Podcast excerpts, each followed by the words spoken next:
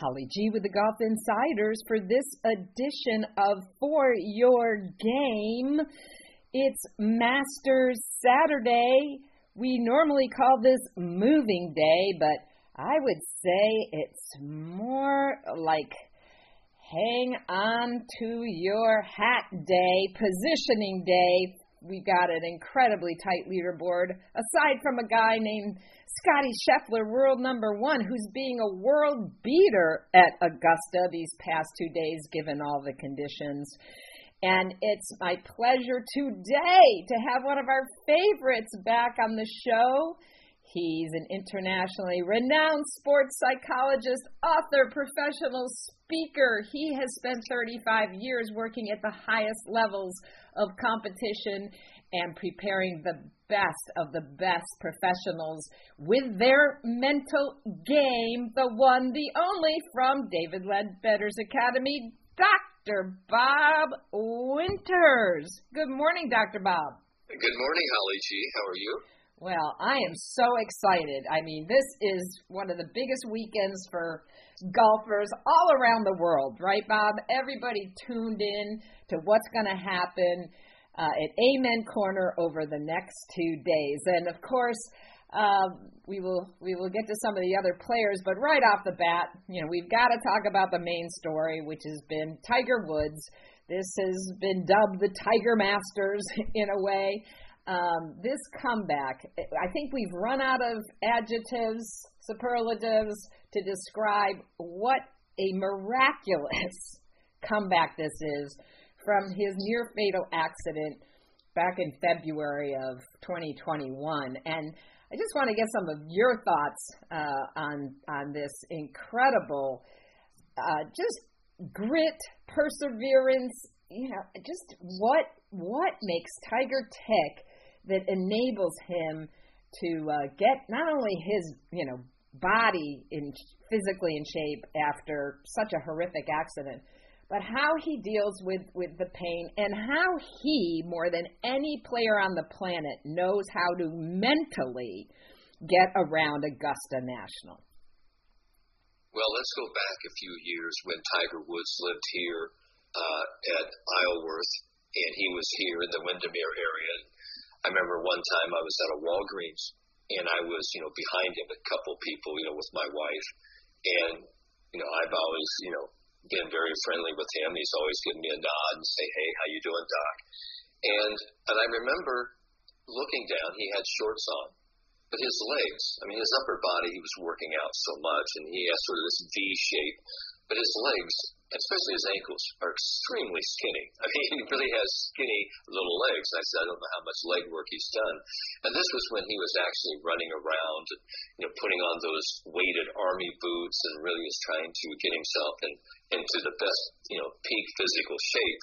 And so now when you think about having this horrific car accident and having rods and pins in those pretty skinny legs, it really is a medical marvel. It is a testimony to getting the very best doctors, the very best rehabilitation, physical therapists.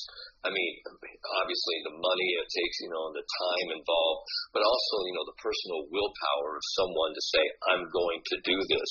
Here was a player maybe on the verge of losing, you know, a limb and now he's out there walking, you know, these unbelievable hills of Augusta, and even is really putting himself in a chance to contend. It's it's really fascinating. But I really want to go back also, Holly, to say when did this sort of journey start? Obviously, it started, you know, in the medical room, the emergency surgical room, but it also, you know, for many months uh, down in southern Florida, he's really been looking, you know, to, you know, am I going to come back? Will I come back?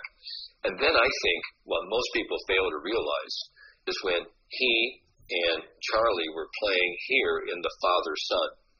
And I think the decision to play Augusta was really motivated and juiced up when I think they went 11 or even 12 under for the last 13, 14 holes to actually finish, you know, right up there, right next to John Daly Sr. and John Daly Jr. And both of them played fantastic in the father son. But he and Charlie made that run. And it wasn't that he just really wanted to contend.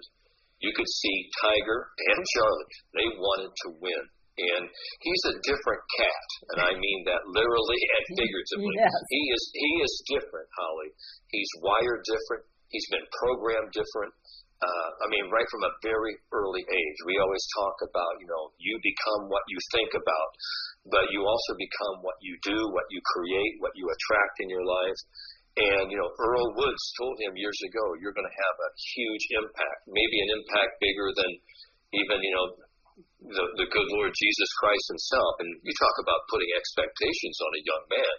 And Tiger Woods has really come, you know, to really be at the forefront. And no no further you know illustration is better than that and on a, a Monday practice round at the Masters and it's so great you know that we are past all of this COVID pandemic stuff and everybody is out and it's, there's a sense of normalcy out there especially in golf and you've got people who are 10 11 12 deep you know, trying to get a glimpse of this man making his historic comeback. comeback. Yeah, Monday. Comeback. Monday. Yeah, practice Monday. round. This is Monday.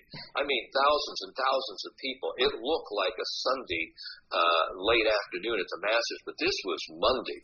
And you know, to also see him, you know, play the last couple of days and to really just grit and grind. And you, you see, he's his he's frail. I mean, he's obviously very overworked, overdeveloped up top because he's really using a lot of upper uh, muscle body, but also because of his condition, Holly. And I'm looking at this from a motor learning perspective and developmental body movement perspective. You know, he can't really have that dynamic thrust and torque into his left leg like he used to from the early Tiger or the mid Tiger years. So he's a little bit more swinging within himself. I mean, it's it's controlled aggression. There is no doubt. But I think perhaps he's really now really working more on being able to flush the ball, to have that smash factor, you know, the speed of the club head plus, you know, the centeredness, the squareness of contact. So when you go in with a mindset that says, I can play and I can do this. And even when he was asked at his press conference, they asked him, Do you really believe that you can win? And he just came up with a very confident two words I do. And I think that really says it all for Tiger Woods. I mean, he has an attitude, he has a conviction, he has a, a spirit within him that's separate than, than almost anyone that's that's ever played. Maybe Jack Nicklaus was, you know, the one. And I think even Jack looks at Tiger and is he just marvels at him because he's done this uh, Ben Hogan, you know, comeback, if you will. And Hogan, I mean, God bless him. I mean, he didn't have, you know, the medicine, you know, the uh, the physio. Yes, he didn't have all of that. He was wrapping himself, and I'm sure that's exactly what Tiger Woods is doing. So it's going to be interesting starting today, Saturday. You know, we call moving day, position day. I happen to believe it's going to be cold weather, and I think that's really one of the things that will maybe limit Tiger but it may not because it may even give him an advantage. Because I think, you know, Tiger has a lot of grit. He's actually been there so many times in so many majors and so many major championship, Masters championships, that I think he's going to use that experience. And he's like a, a surgeon out there. He's making these surgical cuts. He's going to put the ball here. He's going to place the ball here, and he's going to cut the golf course up. And, and the trick here today, Holly, as you know, is it's windy. It's unbelievably windy. It's going to be cold. So you've got to, you know, flight the ball down. You've got to be able to hit, you know, creative uh, cut shots, spin shots, and no one is better than that as, than one Tiger Eldrick Woods. So it's going to be an interesting thing. What are your thoughts? Well, there are a, a couple of things, uh, Dr. Bob. One is it was interesting yesterday. Tiger had that sort of cagey smile when he gave his uh, presser right after his round, talking about how he thinks the course is going to set up over the next couple of days. And he said that he believed the Masters Committee was going to finally have the course set up that they've been looking for, he said, for a number of years. So, what does that tell you? Is it about firm, you know, drier conditions, the winds? you know, but you could see in Tiger's mind that being an advantage, that playing into Tiger's playbook because if there's a guy who knows how to be patient, how to, you know, not get ahead of himself, especially in a major, especially at the Masters, nobody's better than Tiger. We saw that in 2019, didn't we? Oh, absolutely. And I think really what you're going to see this weekend is going to be a Masters reminiscent of you know several years back when I think Trevor Immelman won the Masters. It was cold, uh, the greens were dry, it was tough to hold shots, uh, and you had to be extremely patient. And I've always said that patience is confidence waiting to happen. And that's that's the whole point is that you have to be able to take your opportunity to take your shots and not get too distressed. So patience, resilience, and acceptance and being able to accept, you know, a bogey or double bogey and, and move on. I mean, we see that. I mean, take a look at the very first round with, you know, the young Australian Cameron Smith. I mean, he double bogeys the first hole and he double bogeys, you know, the the last hole. And but in the meantime, he makes you know a number of you know birdies, and he makes so many birdies that if you had told someone before they went out and said, "Listen, I'm going to give you a 68 here in the first round. Would you take it?" Oh, you take it all day and run. That's so right. Whether you, whether you begin or whether you end good or bad or indifferent, it really doesn't matter. It's a total aggregate, and it's you know we talk we talk about a total score. We don't ask you what you did for 14 or 15 holes.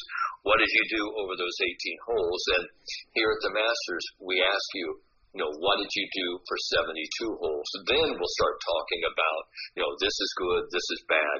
But for me, as I sort of look, you know, at the leaderboard, I'm looking at, I mean, anybody who is really, you know, on, you know, that page.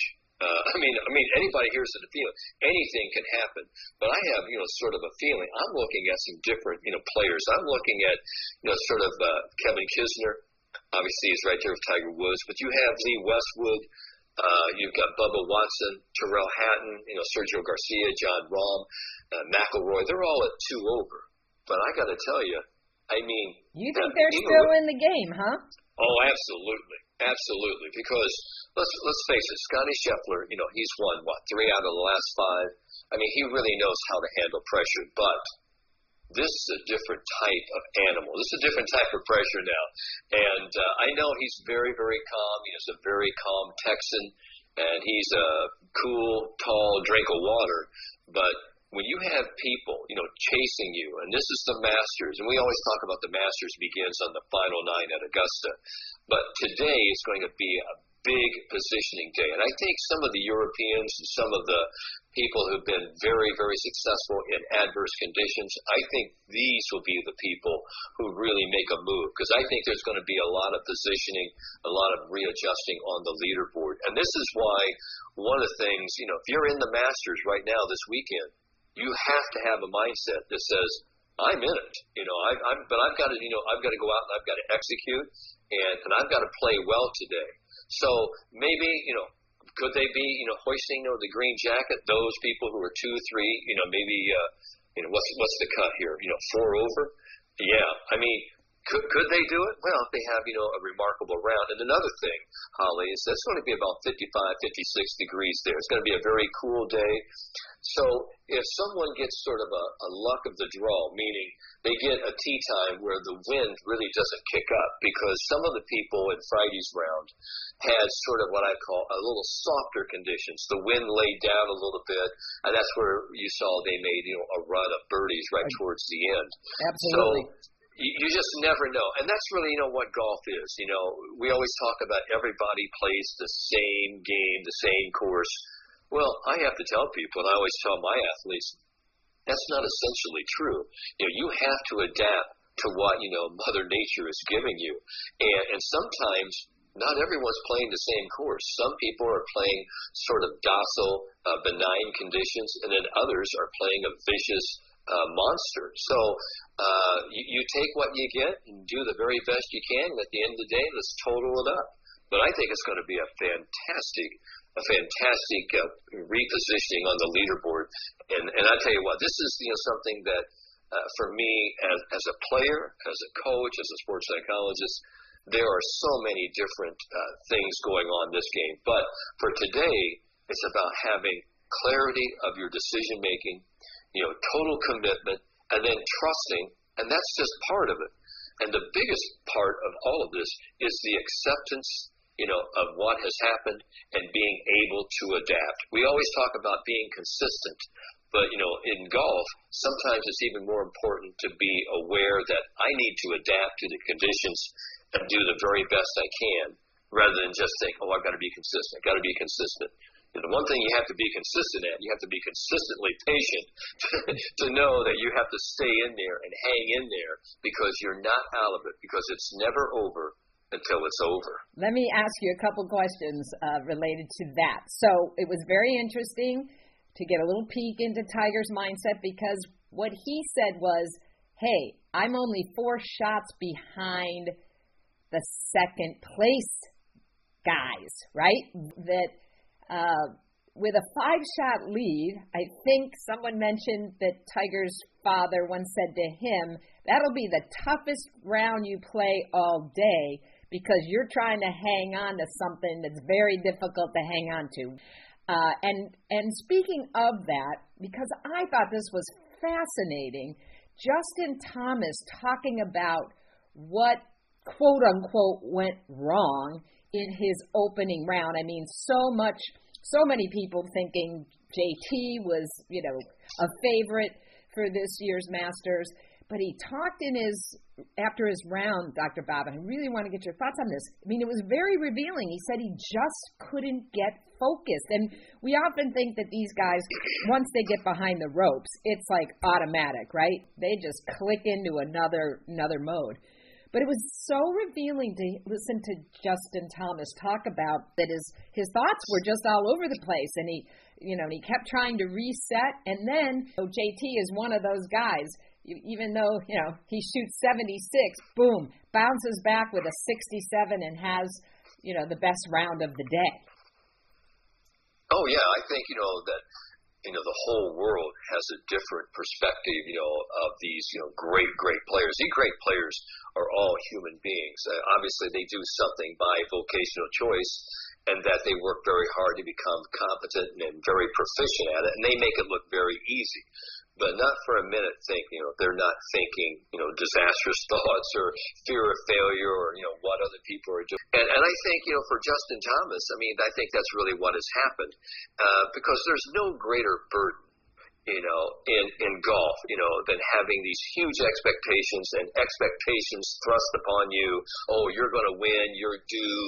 But as you're a player and you're out there playing, you're saying, gosh, you know, when's it going to happen? Is it going to happen today? And why is this happening to me? And you know, am I losing my opportunity? And I think that's the whole point. Your mind starts to drift a little bit. And if you think, you know, in a four and a half, five hour round of golf, you have maybe anywhere from 12 to 16 minutes where you're actually hitting shots. Well, you've got about four hours there where your mind is, I mean, it could take you for a ride and take you someplace where you don't want to go. And, and that's why when people talk about, you know, I just lost my focus, well, let's let's think about that. You know, how how can people who are listening to this to this uh, interview, how can they actually you know regain focus? Well, the yes, one thing give, you have give to, us average Joes some yeah, some Joe, tips, yeah, Doctor Bob. Yeah, here's here's something about focus. I mean, focus is this wonderful term that has two dimensions. It has attention, which is energy control. So when you are in class and you're kind of goofing off, and the teacher says, "Hey, Holly Gagan." Pay attention to me. And you go, ooh, okay, yeah. So now you redirect your energy back to the teacher and what she's doing, and that energy cost, that's what we call paying attention. You are paying an energy cost of putting your energy into this moment of what you're supposed to be doing. The other part of focus is intention. What is it that you want to do? Where is the willful directedness of that energy? Where do you want the ball to go? What do you want to do? So those are the two things, attention and intention. You know, what do I want to do with my energy? Where do I want this ball to go? And I think when you start putting your energy back into that and you start getting into the task focusing on execution of the task versus, oh, this could mean I can make a par, oh, I can make a birdie here. No, what's my task? My task is to step into this shot right now, at this one moment, and hit this ball right to my intended target. So we talk about this power of intention. And that's really what you know, I think Justin Thomas is, you know, really alluding to. He goes, I, I'm not focused. You know, maybe he didn't commit. Maybe he wasn't, you know, totally focused into a couple shots. And at Augusta, if you're not focused, if you're not committed, you're going to end up making a lot of sloppy bogeys and double bogeys. Even Tiger Woods said yesterday for a couple of those little uh, pitch shots, he goes, I just kind of lost my commitment on a couple of those shots. Yeah, but that was very interesting. Yeah, I mean, if it works for Tiger Woods, hey, then everybody else relaxes a little bit yeah. because if Tiger Woods is losing his focus, then you know, you know, what about the rest of us? I mean, we're all human beings. We're doing the very best we can, and I think that's the key word there in that phrase, the best. You know, this is the best I've got at this moment, and if I can focus my intention and my attention into doing this, then you know whatever happens I can live with because this is the best I can do in this moment. And I think everyone can benefit, you know, from just you know resetting their focus and saying, okay, I'm going to start fresh, and this is the shot that gets me going. This is the shot that builds positive momentum. And I think that's really what you're seeing on every shot, every hole with every player this weekend at the Masters. And if we can kind of sort of emulate that and kind of bring that into our game, wow, we're, we're going to have a golden day on the golfing links.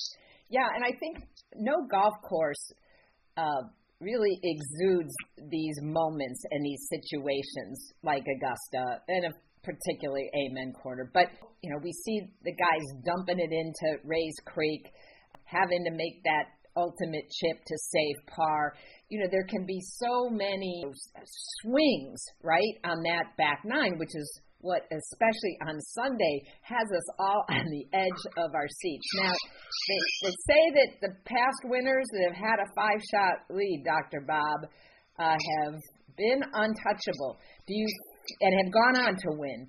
One, do you think Scotty Scheffler has the medal? He sure seems to. Seems to be a pretty centered, you know, unruffled feathers kind of guy in the moment. But it, it, are the course conditions, particularly today, do you think today is going to really decide the outcome of this tournament? Well, there's two or three things here I will address, Holly. This golf course, uh, this tournament, is designed for drama for it's designed, you know, for unbelievable comebacks and unbelievable setbacks. And the second thing is no lead is too big that cannot, you know, be changed with just a couple of wild swings and bad turnovers. You know, you cannot protect a lead. I mean, if I'm, you know, talking, you know, to, to to Scotty, I'm sitting there going, you just continue doing and moving forward. You know, I was lucky enough to work with some of the greatest of the greats, and one of the best front runners uh, was a player by the name of Billy Glasson. When Billy Glasson was in the front, he was one of the very best front runners. I would say Raymond Floyd was someone else. I mean, these two guys, when they got in front, they did not have a rear view mirror. And that's the one thing that if you are in the lead, you know, you the lead for many players when they start wanting to hold and protect the lead because you cannot protect the lead and it's a play on words. It's the same spelling, but the lead becomes lead and it weighs you down because you're trying to protect. Love it. Your, Love it. Yeah, the lead becomes lead, and you try to protect that lead, and you cannot protect anything in golf, especially golf. And a five shot swing, well, somebody, you know, right behind, uh, you know, Scotty Scheffler, you got Charles Schwartzel. I mean, a former, you know, Masters champion. He's right there at, at three under. You got Hideki. Yeah, and you've got, you know, and him, DJ. you got Lowry. You, you got three guys that have been there, done that. You got Dustin Johnson, who's just a few shots back. So if, you know, Scotty Scheffler goes out and goes bogey double, I mean, and somebody else goes, you know, birdie birdie. Game I mean, on, you know, game on. And yeah, it's always the game on. That's why I say, you know, for Scotty, you know, you just, you know, no rear view mirror. You just got to keep looking forward. And for everyone else. And that's why when, you know, uh, in my business, when I work with players, I always ask, do, do you want to lead? Would you like to have a two or three shot lead? And for them, psychologically, emotionally, a lot of them say, uh, going into the final round, I, I don't mind being one or two shots back because I'm not there trying to protect the lead. And and I'm I'm chasing. I'm a chaser. I can go out and be smart, aggressive, and, and really just put pressure on them. So they they have a little more emotional freedom to go out and go play. Those people who are in the lead, I always tell them, you have to give up the lead. And what that means is you've got to give up the lead. You've got to give up the weight and you've got to keep on being aggressive, you know, one after one until you're done and moving forward. Because that's how you win tournaments. You don't win tournaments looking around and looking at the scoreboard and comparing and what do I have to do here now. You play, you know, according to your game plan, according to your gut, and, and you do what you do because that's what you do. I mean, you know, and all you can do is all you can do, but all you can do should be more than enough if you're actually doing the right things and you're focusing on, you know, uh, productive outcomes. What's your one tip, Dr. Bob, before we wrap this up, that that you can give amateur golfers, my listeners? I, I go to the the 18th hole at the Players Championship on Monday because we had a Monday finish, right? Cameron Smith, when he hit that shot out of the pine straw on 18, actually hit it a little purer than he uh, realized, and it dribbled into the water and now he's faced with having to make a chip and a putt for par. Uh, you know, in a case like that, I think a lot of amateurs, you know, just lose their mind. The fact they've made that mistake, you know, they're now in the water, now they're, you know, grinding it out. But in a case like that, what's just a reset? What's something simple that we average Joes can do? Well, you know, uh, upon you know hitting a poor shot or maybe you know hitting one in the water or hitting one out of bounds instead of actually rushing into your bag and getting another potato and putting it on the tee and, and, and actually just hitting it you know in disgust just take a few moments to sort of just let the dust settle you know take a couple of nice deep breaths and just say to yourself okay hey i got the bad one out of the way. All right now what is it that i want to do and I think that's the biggest thing that, you know, most amateurs, they actually take their trash from one shot, one bad result, and they parlay that into a series of, you know, mishit shots, rushed shots, and before long, in just a period of two or three holes, they've taken on what was a really solid round, and now they turned it into a garbage disposal round. so you have to ask yourself, am I a golfer or a garbage collector. So what we have to we have to be able to put our past behind us and and what I always do after a bad shot, I you know have had you know players go over to the side and swing and swing the bad feeling away. Just swing it away. Mm, swing it away. I like that. And yeah, just swing the bad feeling away. I mean, instead of actually putting and throwing the club in the bag and just saying, pounding it on the tee box. Ah, you damn thing. I mean, it's the same thing as why would you put an angry passenger on a jet plane? You know, just to take them and just disrupt the whole, you know, uh, plane flight. No, you wouldn't do that. So you want to put a good feeling in the bag. So swing a couple of aggressive swings just to get it out of your system. But before you put the club in your bag, make a good swing. Make a model swing make that, you know, that Sports Illustrated cover, you know, the Golf Digest cover swing. And say, ooh, okay, that's the feel I want to have. So then when you put the club in the bag, the next time you go to reach for that iron or driver or whatever club you hit, you're not pulling out a mistake. You're pulling out a good feeling.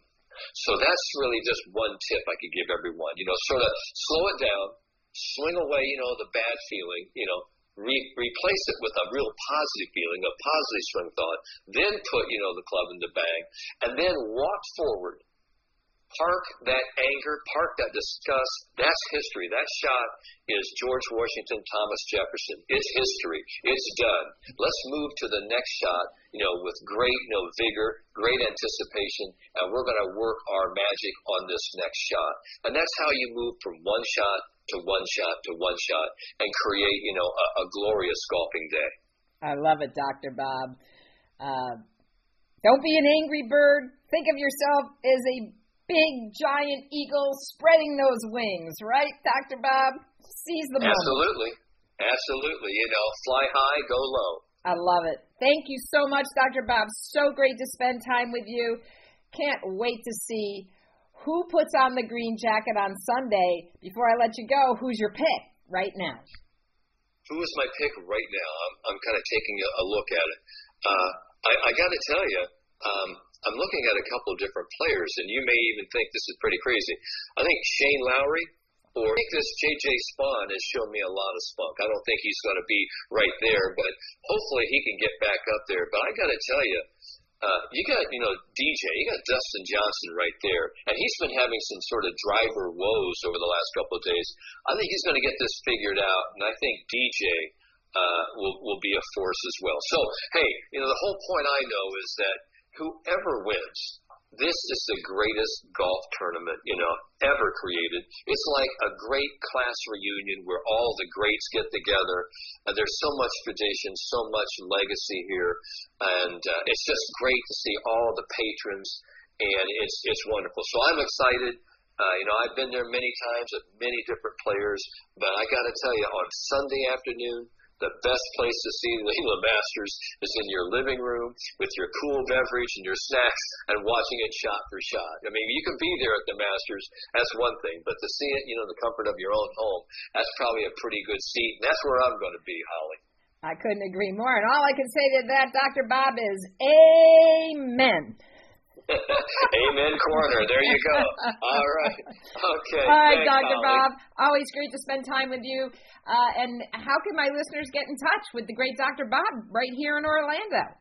Well, they can actually get a hold of me at you know the Leadbetter Golf Academy, and they can actually you know contact davidleadbetter.com. You can find our contact information there, or you can go to my website, which is very simply the Confidence Doctor, the Confidence Doctor, and I've got a lot of different portals and information contact sites there, and you can get a hold of me. And I'm always looking forward to getting you know new students, motivated students, helping them play great, one shot at a time. Love it, Dr. Bob. Thank you so much, and we'll speak to you again soon.